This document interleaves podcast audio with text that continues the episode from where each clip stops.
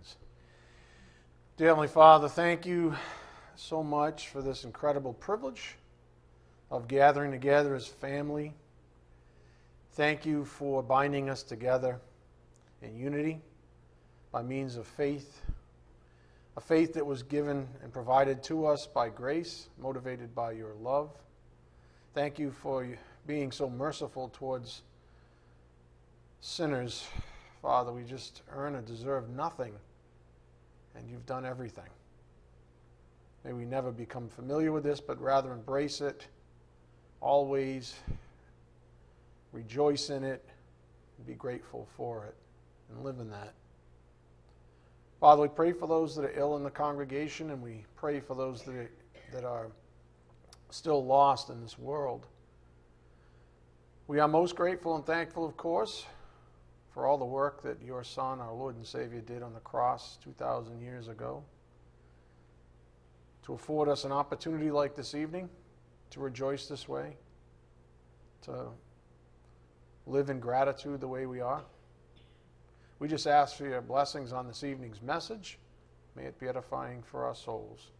We ask this in Jesus Christ's precious name. By the power of the Spirit, we do pray. Amen. Again, the Lord is our confidence. I want to begin this evening with some holy scripture. You know what's funny when I write that? I, it has more meaning now than it ever has. Holy scripture. Don't get familiar with that. Holy scripture. Just think about that. All right, go to John 6:51. That means holy writ. Scripture words set aside for God's purpose. Does that make sense?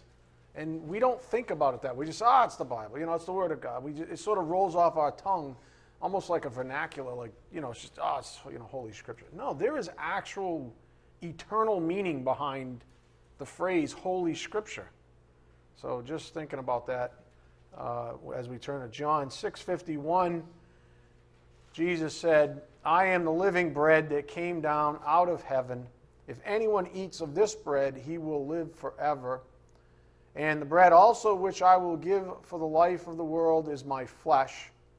Uh, these would have been difficult things for his audience to digest, and that's where we're going to take it this evening. But think about what he's saying.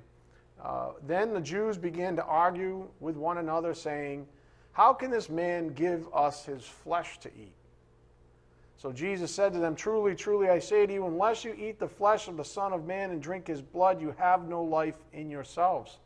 He who eats my flesh and drinks my blood has eternal life, and I will raise him up on the last day. For my flesh is true food, and my blood is true drink. He who eats my flesh and drinks my blood abides in me, and I in him. As the living Father sent me, and I live because of the Father, so he who eats me, he also will live because of me. This is the bread which came down out of heaven. Not as the fathers ate and died, he who eats this bread will live forever. These things he said in the synagogue as he taught at or in Capernaum. Therefore, and this is the point we're getting to this evening, therefore, many of his disciples, when they heard this, said, This is a difficult statement. Who can listen to it? Remember, I've taught you this in the past. Disciples doesn't automatically mean believer, it means a student. And so many of his students, his disciples, when they heard this, said, This is a difficult statement. Who can listen to it? Well, I guess you could maybe relate to that to some degree, some of you, with some of the lessons as of late, or maybe even the blogs up here on the board. This is a difficult statement. Jesus had no reservations challenging his disciples. None. He knew they would have problems with the things he was saying. And his attitude was, like I've been presenting, good. That's a good thing. Because what I'm teaching you is not anything you'd hear elsewhere. So it's going to confound you for a time. Jesus had no reservations doing that, challenging his disciples. A good under shepherd ought to confidently follow his example. An unchallenged sheep is one who doesn't grow. When Jesus said, My yoke is easy, Matthew 11:30, it was a relative statement. I get really ticked off when I hear people saying, you know, my yoke is easy, my burden is light, and they're just sort of like, la la la la la.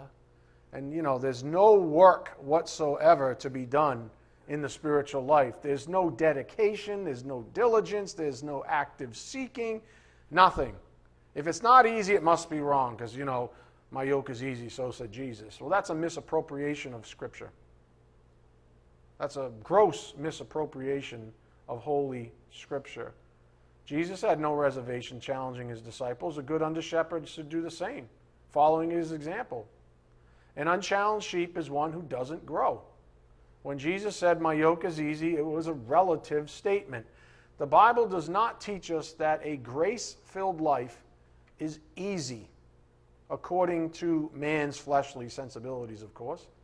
The Bible does not teach us that that a grace filled life is, quote, easy. That there's no work, that there's no diligence, that there's no grinding, there's no any of that. There's no testing, there's no tribulation, there's no suffering, there's no, you know. These are things that are in the Bible, amen? Whoever said that just because God gives grace, that, that a grace filled life is easy? That, the Bible doesn't say that. But that's unfortunately what a lot of people uh, chew on as Christians. And uh, even more sadly, uh, a lot of pulpits teach it, which is really grotesque. Uh, again, the Bible does not teach us that a grace filled life is easy according to man's fleshly sensibilities. That's a lie in contemporary Christianity that will prove to be the ruin of many at the judgment seat someday. And because of this, I am regrettably filled with sorrow. Uh, verse 60. Again, therefore, many of his disciples, when they heard this, said, This is a difficult statement. Who can listen to it? But Jesus, conscious that his disciples grumbled at this, said to them, Does this cause you to stumble? What then if you see the Son of Man ascending to where he was before? It is the Spirit who gives life, the flesh profits nothing. The words that I have spoken to you are spirit and are life. But there are some of you who do not believe. For Jesus knew from the beginning who they were who did not believe. And he's speaking to his disciples, remember, and who it was that would betray him. And he was saying, For this reason I have said to you that no one can come to me unless it has been granted him from the Father. I can only imagine what happens in the soul of a false professor of faith when he or she hears that verse. John 6 6 6. As a result of this, many of his disciples withdrew and were not walking with him anymore. Do you see what happened? Uh, many rejected him. This is difficult. When, when, when? Right? This is difficult. Who can understand this? Let's get out of here. Sounds like this church sometimes. People come in, whoa, whoa, Nelly, I'm getting out of here. Way too deep, way too challenging. I don't want to hear that. I just want to get my ego stroked. I just want someone to tell me how easy it's going to be once I'm saved, you know, this whole lie. As is often the case, challenges forced distinctions between wheat and chaff. In this case, Jesus' difficult statements did just that, didn't they? Exactly. And that is a very good thing. Up here on the board. Difficult messages force us to face our convictions, stimulating growth in us. That's a very important point. Difficult messages force us to face our convictions, stimulating growth in us. Like metal, which stands up to the test of purity, so does our faith, if it's legitimate. Do you have faith that stands up to the challenges posed to you from this pulpit? That's only some that's something that only you can answer. Do you have faith that stands up to the challenges posed to you from this pulpit? Again, as a result of this, many of his disciples withdrew and were not walking with him anymore. So I echo Jesus' own words to you this evening. Look at uh, John 6:67, part B especially, you do not want to go away also, do you? Do you see how he pushed them? Scott brought this up uh, on Tuesday. Jesus had no problem pushing uh, disciples back. You sure you want to stick around? You sure you want to? You sure you don't want to follow your friends over there back into the world to the mire? You, you sure? You, you know, I'm going to push you back a little bit. You sure this is for you? You sure you want this? Have you counted the cost? Are you willing to give up? Are you willing to deny yourself? Because you can't be my disciple, my true disciple, unless these things ring true in your heart. You do not want to go away, also, do you? My prayer, of course, is that you respond to any challenges you face the way Peter did. Love it. Verse 68 Simon Peter answered him, Lord, to whom shall we go? I love it. One of my favorite verses in the whole Bible. Not that favorite should matter, but you know what I'm saying. I just love it. Where are we going to go? and you can see Peter, right? Mr. Foot in the mouth, Mouthinsky, right? Hey, where are we going to go? but he was so raw and so true, and he had such a love and an adoration for the Lord. He basically said to Lord, to whom shall we go? You have words of eternal life. We have believed and have come to know that you are the Holy One of God. So, in the end, when people are challenged with the unadulterated, raw truth, two things always happen. Always. There is no middle ground. I wrote a blog on this. Uh, it's coming out, obviously, uh, tomorrow and Saturday, depending on when you uh, go after it or read it.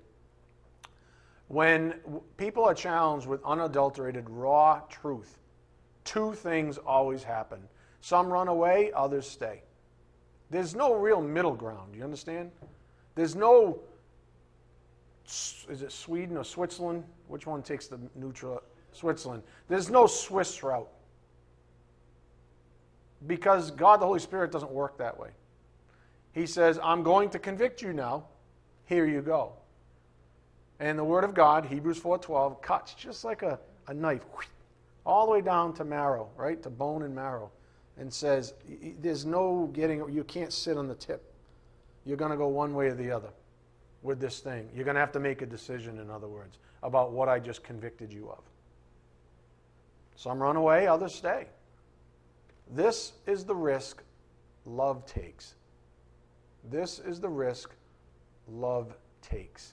I know from firsthand experience that every time I'm asked to teach on a challenging subject, for example, dating, sex before marriage, drugs and alcohol, uh, money and giving, just to name a few, every time I teach on that, every time, two things happen. Some run, some stay. Every single time. Bar never. Some run, some stay. The ones that stay are, of course, better for it, and the ones that run away do so for a time, or often, sadly, permanently. But something always happens. Challenging messages do that thing. Remember the start of class? It's Holy Scripture. There's no getting away from it. It cuts all the way to the bone. It's one way or the other. You will make a decision about that convicting uh, or that conviction in your soul. You can't play Switzerland. So some stay, and they're better for it, and others run away. Here's my point up here on the board love takes risks. Love gladly takes that risk. A good friend takes the risk of offending someone they love for their friend's sake. Quote, So have I become your enemy by telling you the truth? Galatians 4.16, that was Paul, of course. Again, he, he also writes, 2 Corinthians 12.15, I will most gladly spend and be expended for your souls. If I love you more, am I to be loved less? Love takes that risk. I'll gladly love you more. Some of you are going to run away. Some already have. Some of you can think back. Some of you have been with me the entire decade plus we've been open. And you think back and you think of all the people that have been here. And as the challenging messages came forth from the pulpit, whoop, gone, whoop, gone, whoop, gone, gone. People just started to fall away. They did it to Jesus. That's what truth does. Truth is offensive to people, it's offensive to the flesh. They don't like it. The humble take it on the chin, pray to God about it, uh, seek Him diligently, uh, act like a Berean even, seek it out in their own Bibles, and ultimately they stay because they want the truth. Others, they don't. They never really wanted the truth, or they're just too damn lazy. It's, it's usually one of those things. They just, they just are playing some game. I don't know. I do know, but you know what I'm saying. A fleshly, self centered person typically responds with, Why are you attacking me? That's one of my favorites. What did you just say to me? I'm attacking you? I'm telling you the truth from the Holy Scripture, and somehow I'm attacking you? I think you got things backwards, my friend. I'm not attacking you, I'm loving you. Literally. It's the best thing I can do for you is give you the truth, right? I'm not even giving you my opinion. I'm giving you the truth from Holy Writ. and somehow I'm attacking you. Since when is an expression of love an attack? Since never, actually. But the human flesh perverts the truth whenever it is offended. It's like a cornered rat. All it's able to do is lash out and bite the one supposedly causing whatever pain they are feeling. But therein lies the lie itself. That's the deceitfulness of sin. That's the trickery that we spent 75 parts on. I'm not your enemy. I'm not the one causing you pain. You're causing you pain. You're the one that's maligned with the truth the truth, nor the messenger is ever the cause of pain. They are never the truth, and neither is the messenger ever the cause of pain. It's the malignment to the truth that is the cause. The truth is never the cause of pain. It's the malignment to the truth that is the cause. If you walk up to a tree and kick it as hard as you can, is it the tree's fault you're in pain? No, for real. Is it? Stupid tree. The same goes with the truth. It is immovable, it is stationary, it is immutable. If you kick against it, it's not the truth's fault. You're in pain or discomfort. Fair enough? So don't kill the messenger. You know, I was thinking about that. There's an old secular proverb some of you who are in uh, a certain workplace, I was in industry and it was all self help books and garbage, stuff like that. But there's an old secular proverb perception is 90% of reality. Ever heard that? Nobody? Okay. Perception is 90% of reality. This requires one huge qualifier. The proverb is actually true, but only for fleshly people. Here's what's true for us you know why I know that? Because that's Holy Scripture. that's, that's how I know. We walk by faith, not by sight. It's not what we perceive, it's what's true. How many times have you perceived something was wrong only to find out later that you were totally wrong? But it feels so right. I'm in so much love. But the Bible says you shouldn't be doing that thing. So you either walk like a, an unbeliever or you walk in the truth. You see, those are the two choices, right? Just like that. You see? The Bible comes down, the Machaira, the sword, the very tip goes all the way to the bone, and you have to make a decision. I'm either with God or I'm against Him. I either accept the truth or I reject it. 2 Corinthians 5 7. For we walk by faith, not by sight. For example, when you walk out of here, some days limping, I'm speaking figuratively, do you blame me because your reality, think of, you know, 90%, or perception is 90% of reality, right? Do you blame me because your reality is based on fleshly perceptions?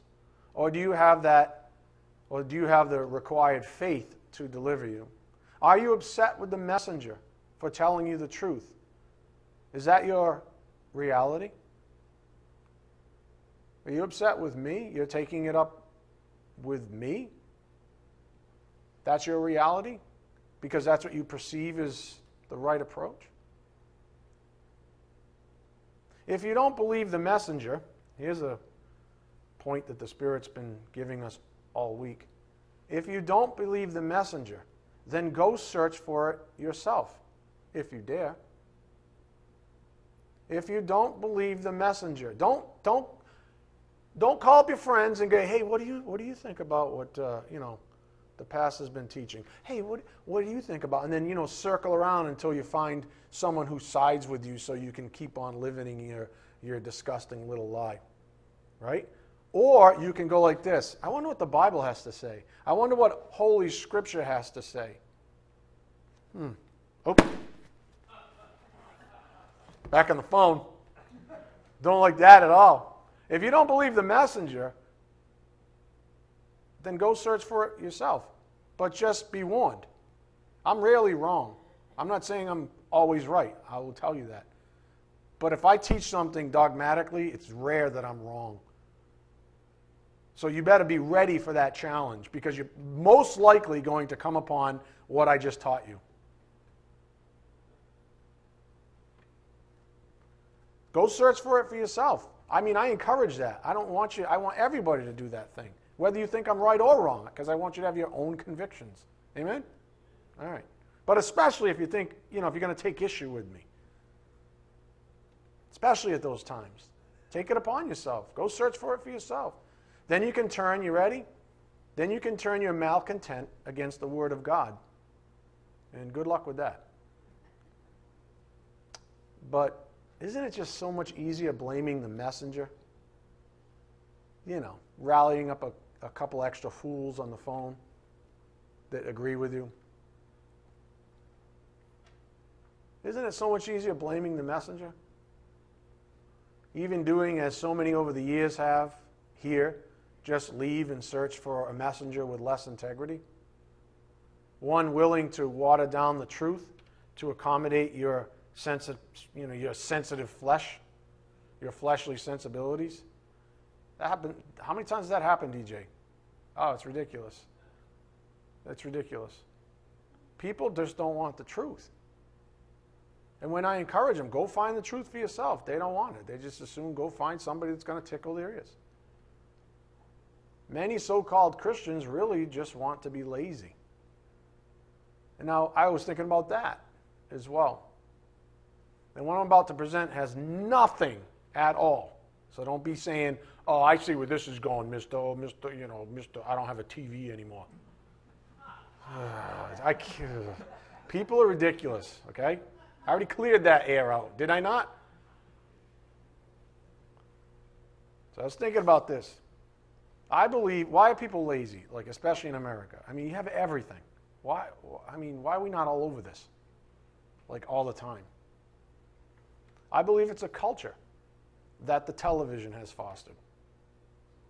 I'm not even, I'm not even ashamed. I almost changed that to media, but it wouldn't be right because I'm going to give you a statistic that is uh, unsettling. I believe we live in a culture that the television uniquely has fostered. According to a Nielsen, everybody know what Nielsen is? They're the guys who keep the ratings and you know who's watching what. Basically, they, they tap your channel searching and all that stuff. A little creepy, but whatever. According to a Nielsen report, the average American watches five hours and four minutes a day of television. Five hours and four minutes a day. Supposing we sleep eight hours, I'm just doing a little math, so just bear with me. Supposing we sleep eight hours, that leaves 16 hours of awake time. That means that the average American spends close to one third, one third of their awake time being passively entertained. Passively entertained by something controlled by the kingdom of darkness. You are passively being entertained. It means you're letting it into your soul. You're letting you're saying, I invite you in. You passively letting it in. Something you know is controlled by the kingdom of darkness. The culture of America might well be most significantly influenced by this one form of media. One form of media, one thing. I would argue it's probably the greatest influencer of all. And you know what? We haven't even included things that are supplanting the television, smartphones, and the internet. I, I, didn't even include that in. You add that in, I think the average person's on their cell phone four hours a day. That's nine hours. This many. You're only awake 16. Nine of them is on something controlled by the kingdom of darkness, and then add in the internet. no wonder people don't get out of their houses anymore. No wonder why people are islands. No wonder why people have the social graces of my shoe. No wonder why people don't know how to have real relationships. No wonder why everybody's so. Ugh. What do you think the kingdom of darkness is after? Just that thing. The kingdom of darkness does not want you to be well adjusted to something as foreign, as active, an active culture. So, what we end up with is a passive culture. That's what I want you to think about. A passive culture. The culture itself is passive. In a passive culture, the consumers demand to be spoon fed. That's what they're used to, right? The predominant feature in their life is something that spoons feed them, or spoon feeds them, right? So it's natural to say, well, I kind of like being spoon fed, so I'm just going to have, I demand that everybody spoon feeds me. For example, it used to be that if a person wanted to eat, they had to walk to the daily market, pick up some food, and then return home to cook it. Heck, before that, a person had to hoe or pick it out of a field or off of a tree or go milk a cow for it. Those are the days when people actually read their Bibles regularly and as a family around the table, etc., etc. Today, we have an obnoxious. Take a drive down any main road in America we have an obnoxious number of restaurants in America where someone else cooks for us. And if we're feeling more rambunctious but no less lazy, maybe we have Peapod or Amazon deliver us prepackaged food to our doorstep. Am I judging anyone? No. See, some of you are already like this. I really don't like this ball guy tonight. I told you it's not about me. I'm trying to develop a concept. I'm trying to convince you that we live in a passive culture. That's all. I'm just saying these things are elements. These are telltale signs of a passive culture. Is that fair? There you go. That's all I'm trying to say. I'm not judging anybody, so cool your jets.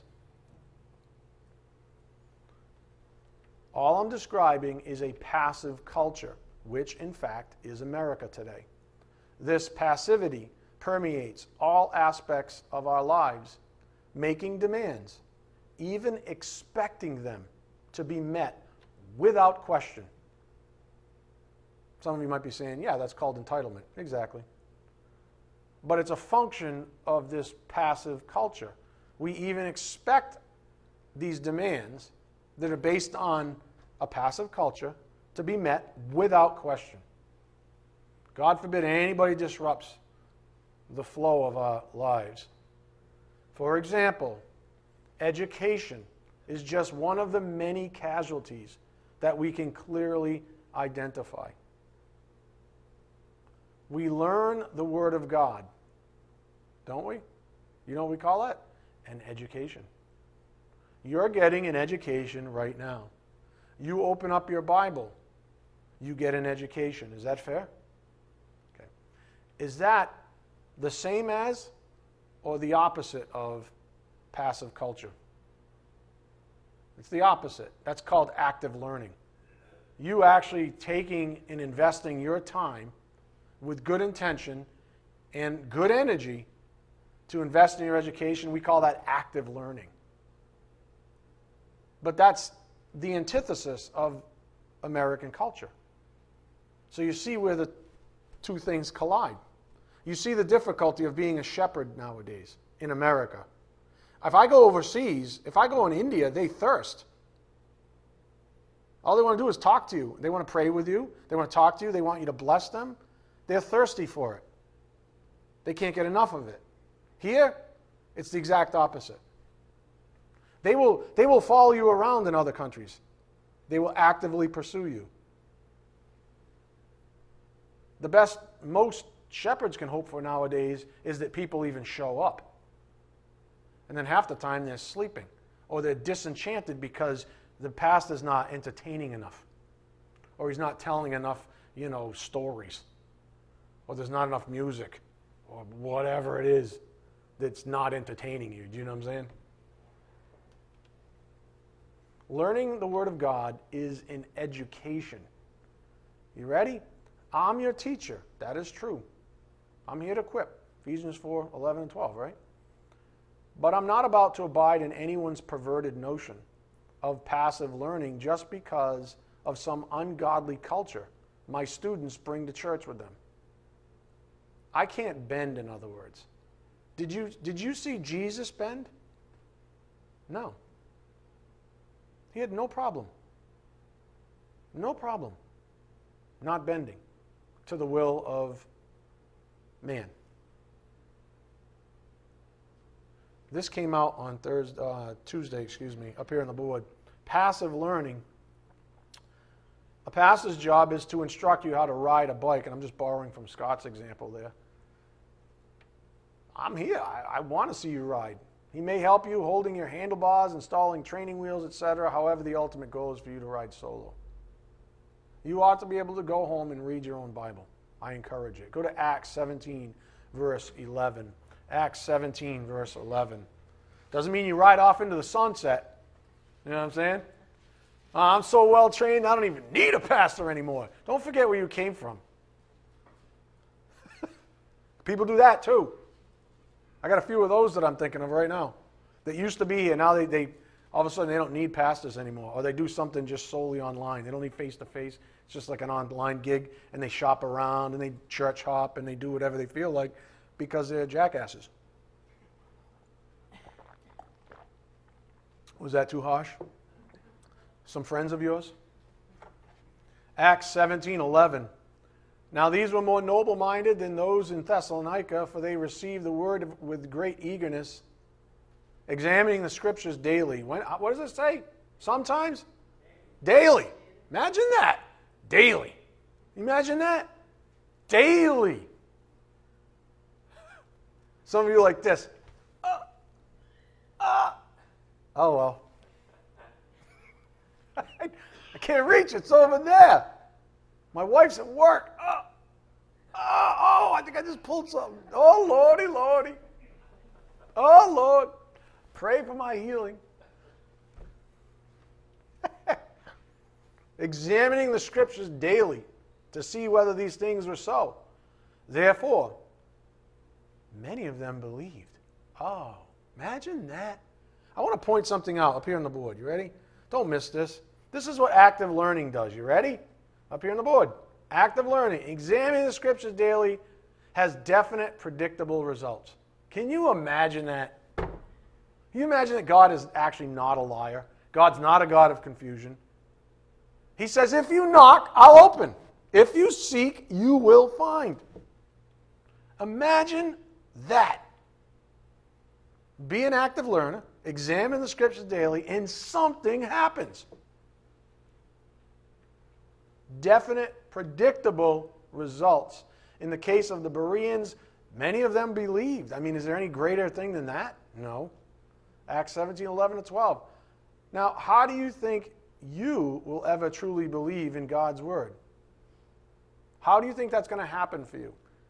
Even if you come to service faithfully, like some of you do, But that's it. That's the end of it. Like you just come here to be entertained, if you want to call it that. You just come here, you know, so I can just like spoon feed you. Right?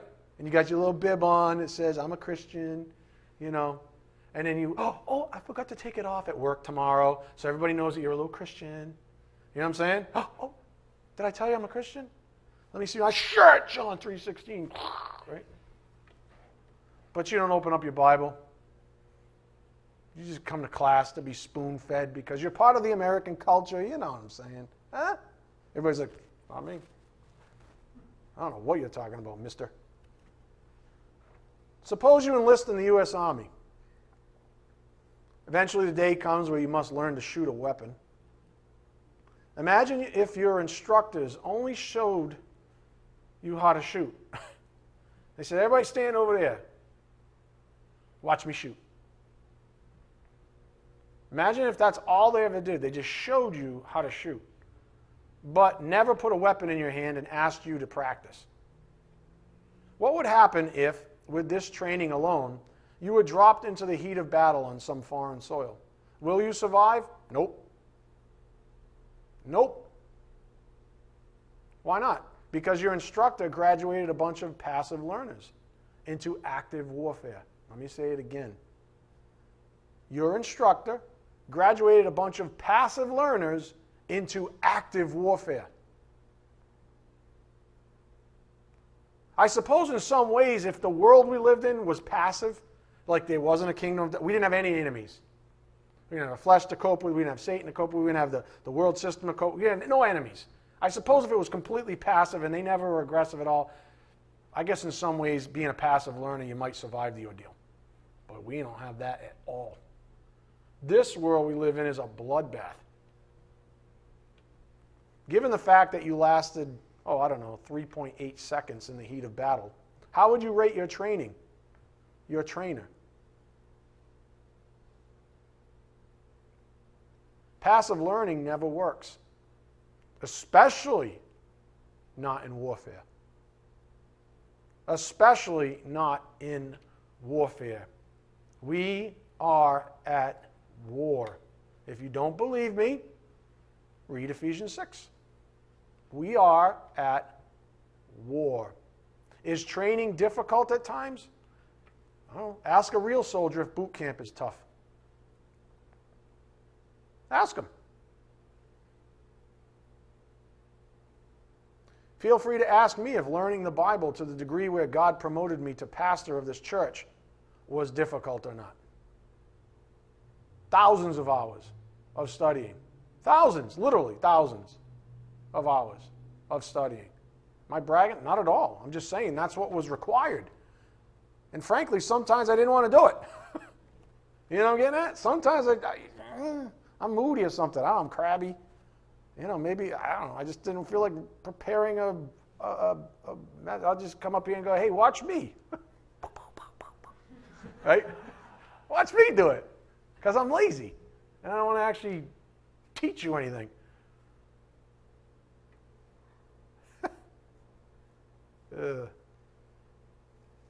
if it was difficult for me at times, what say you of your of, of my students' experience? What say you of that then?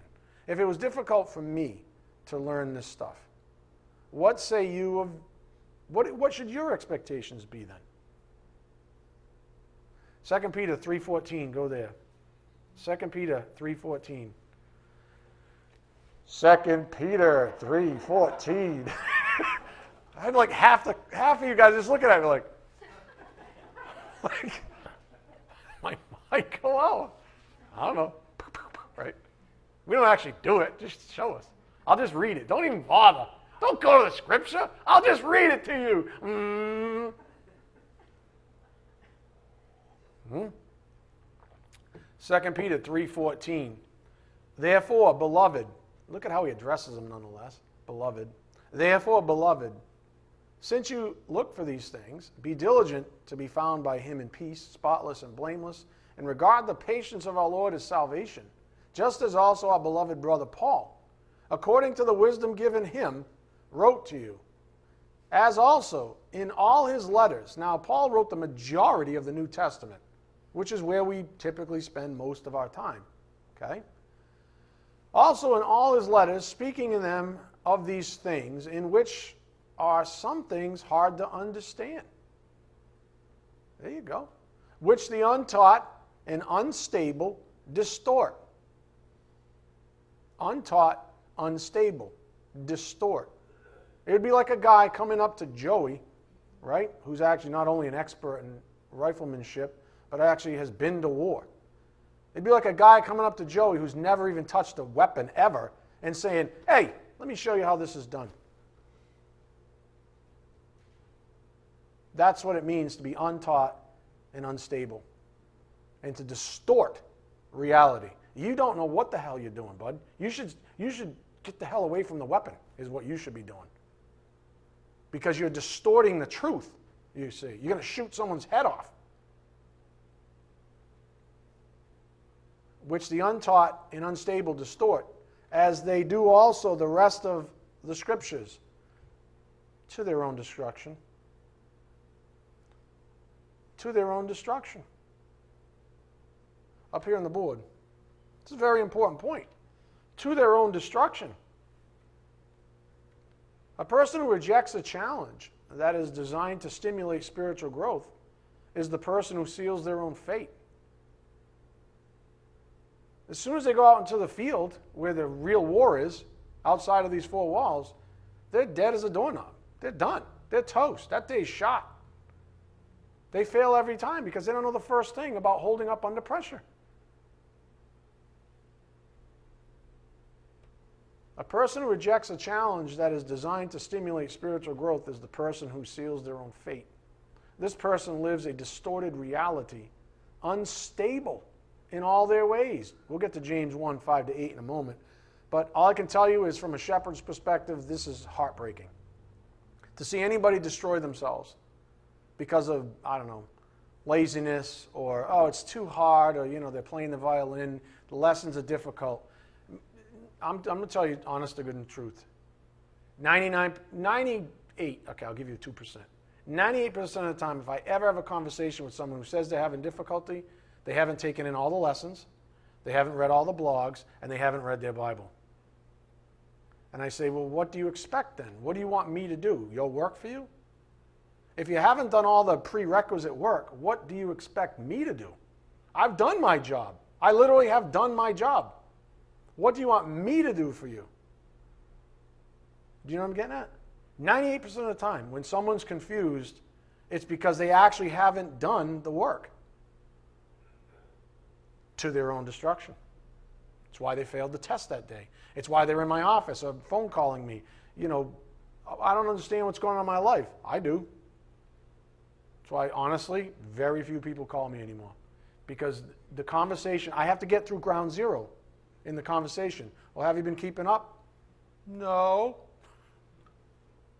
I don't know what to tell you then.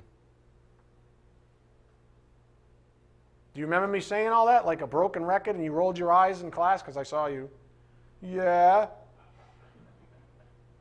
what, are we, what are we having this conversation for then? You already know the answer. The answer is get off your ass. You're jackass. Your ass. Jackass. Get off your duff. I'm serious. That's the answer. Stop playing games. Stop, you know, making accommodations for your ridiculous flesh. That's all. It's not really hard, um, but it's heartbreaking from a shepherd's perspective to see someone pursue their own end that way is awful. Someone, some of you have been reading that book I told you to read, and um, I haven't read in a while, but my mom told me about like the second or third chapter where his beautiful, one of his most beautiful sheep, he had to put down. Yeah, he had to put it down because it was dragging other sheep away. That's heartbreaking. That's a heartbreaking reality.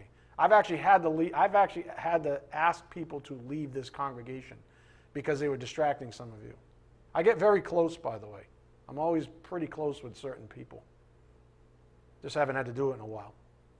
But I will. If I find out someone's dragging someone else away, I will, and it won't take me very long. But nonetheless, to their own destruction. It's a heartbreaking reality, and it happens all the time. Verse 17 You, therefore, beloved, see, Peter addresses them with love and affection. It's the same thing I do. Just because he's being stern or he's saying there's going to be some challenges, I still love you. I'm doing this because of it. This is hard work, you see. You, therefore, beloved, knowing this beforehand, be on your guard so that you are not carried away by the error of unprincipled men and fall from your own steadfastness, but grow in the grace and knowledge of our Lord and Savior Jesus Christ. To him be the glory both now and to the day of eternity. Amen. Again, the point on the board a person who rejects a challenge that is designed to stimulate spiritual growth is the person who seals their own fate. This person lives a distorted reality, unstable in all their ways. Okay, now go to James 1 5. James 1 5, since I've got that referenced as well. James 1 5.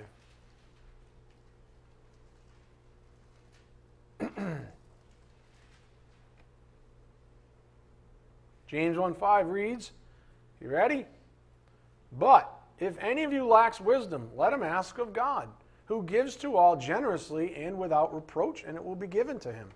But he must ask in faith, without any doubting, for the one who doubts is like the surf of the sea, driven and tossed by the wind.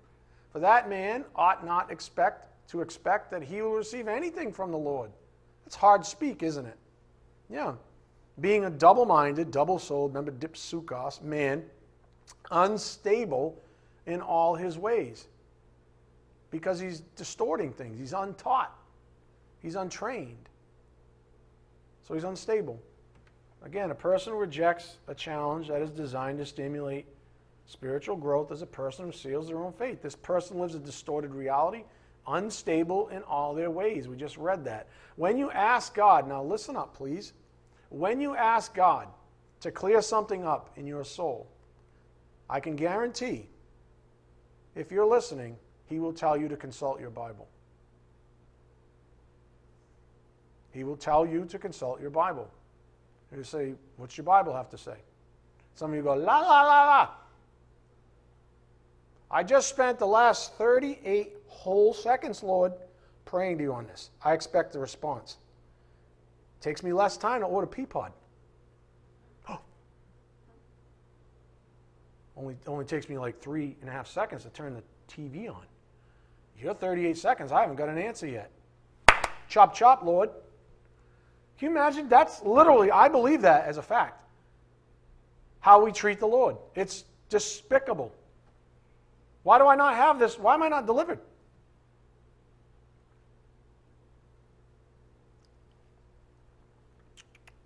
I'm telling you right now, he's going to tell you to read your Bible. And you know what? That's your test. That is your test. Do you understand it yet? Reading your Bible isn't just a command, it's a test.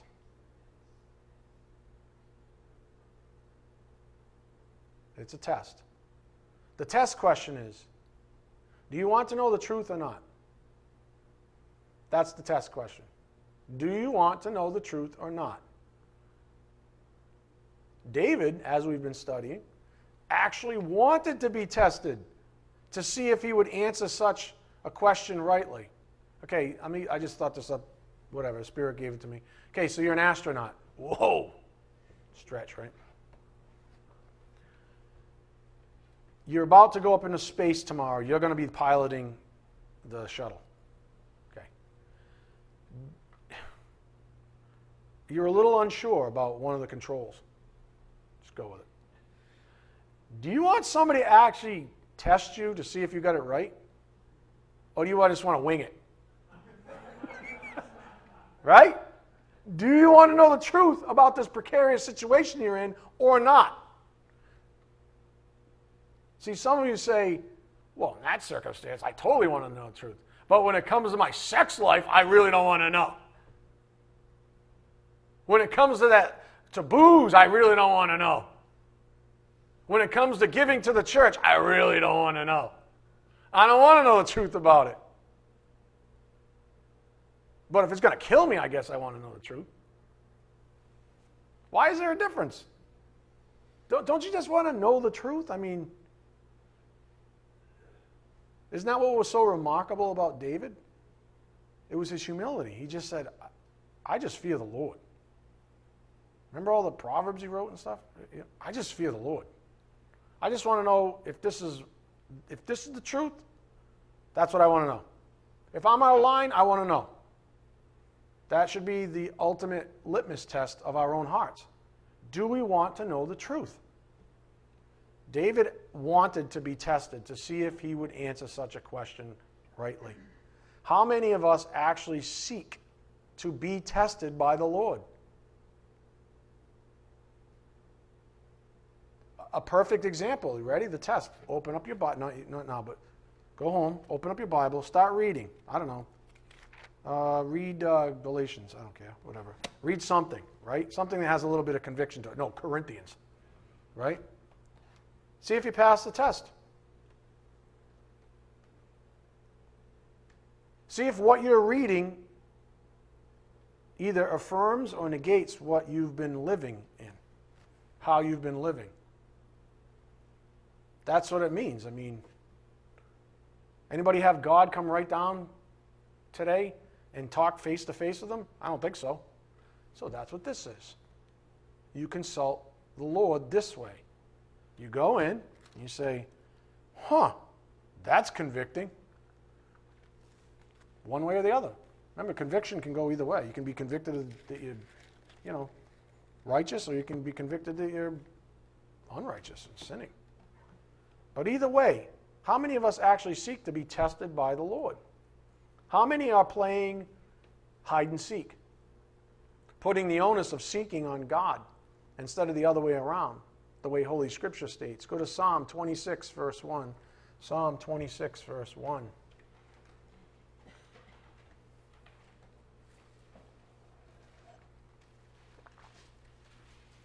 How many are passive learners and how many are active? That's what the Spirit's developing.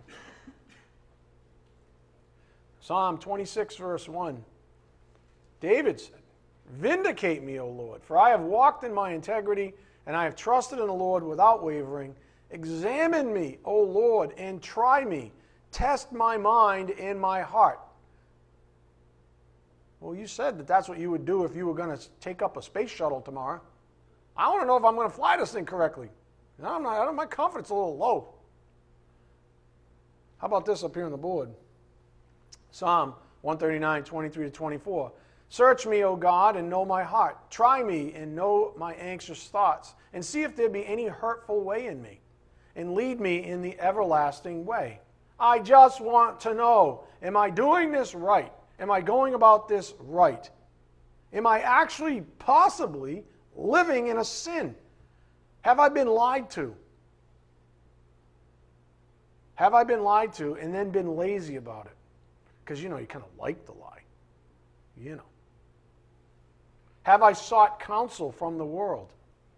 For some of you, that's your parents. Some of your parents do not have it right. And you go to them and you say, Hey, mom, hey, dad, what do you think about this? And they tell you a lie because that's how they were raised. And they're still ignorant and they tell you a lie and they say, It's okay, it's no problem, it's okay. Keep living in that sin. It's not that bad. It's not that bad. Don't worry about it, son. I did it. And look at me. I turned out great. Did you? did you, though? I'm not seeing it, Dad. I'm not seeing it, Mom.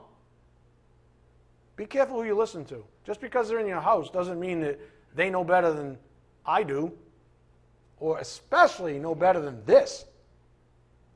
Be careful who you listen to. I personally believe that most Christians play hide and seek with the Lord.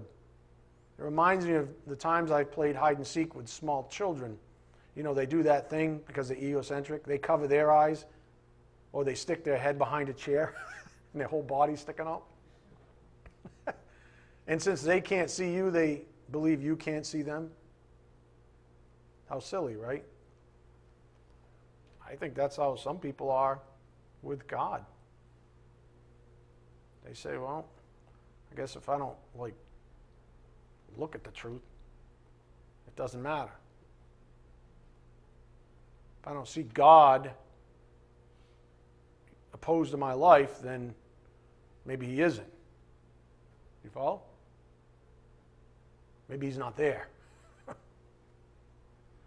For believers, perception is not 90% of reality. In fact, perception is often the tool the kingdom of darkness uses against us. Remember we talked about um, music? Like, it's not how you feel about stuff. Remember that whole thread that started, music was in there? Um, it's not what you feel. Not, some people worship their feelings. Remember we talked about all that? Yeah, that's wrong. It's, it's not about you serving your feelings, but it feels right. And since it feels right, that's reality. I perceive it as right because it feels right. Who gives a crap that it feels right? It's a matter of is it true or not? That's what faith is based on. We must rely on faith alone. So don't be calling up your friends, your parents, your relatives, your old buddies from high school and ask them how they feel about Jesus, or how they feel about your sinful life, or how they feel about this, that, or the other. It's about faith in the truth, in the Word of God. That's what delivers us, right? The truth shall make you free, not your feelings. If something in our lives doesn't, you know, jive with Holy Scripture, we must be like the Bereans and dig our heels in. We must do that very thing that Jesus commanded seek. As we noted at the outset of this evening's message, Jesus had no problem instigating difficulties in the souls of his disciples, nor does, frankly, any good under shepherd. I actually think that's part of our job. And we have to pull back the wool, even, right? If, if, you're reading that book, you know what a shepherd's job is. We actually have to pull back the wool and inspect the skin and see if there's any disease or any bugs or any foreign object or any of that stuff. And we count the sheep. So any good under shepherd does those things, has no problem instigating difficulties. There's a, and I've got to close, there's a pervasive lie out there that proposes that once a person becomes a believer, life is going to magically get easier across the board. In particular, in ways that accommodate the human flesh. Uh, I'll take just a little bit more. For example, for example, and that's the lie. The lie is that, you know, grace somehow is accommodating to man. Grace means easy, you know? Grace means free stuff from God. You understand what I'm saying? That's all grace is. Just free stuff from God. Because Jesus loves me, right? And you throw it up, you don't have to damn thing, you just live your life as a sinner, and that's it. And just God, God gives you free stuff. And you just sit on your couch with your passive sewer pipe and your Peapod truck and your Amazon account, right? And you just want everybody to just cater to you. God just gives you free stuff, right? He just brings everything to you like everybody else in America does. You got it? Hmm. Okay. For example, suppose you're a sinner in a particular way sex, drugs, stealing, lying, jealousy. You choose. I don't know. What's your poison? There are some who peddle the gospel of Jesus Christ as a relief valve from the guilt of such sin.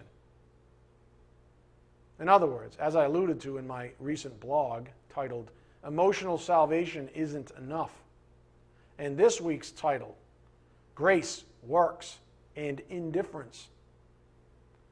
Listen, grace, God's grace, isn't a panacea for sin. It's not a cure all to your sinful living, experientially speaking. I'm not talking about positionally, I'm not talking about the work on the cross. I'm talking about something real, someone, something called licentiousness. Grace is not a license to sin.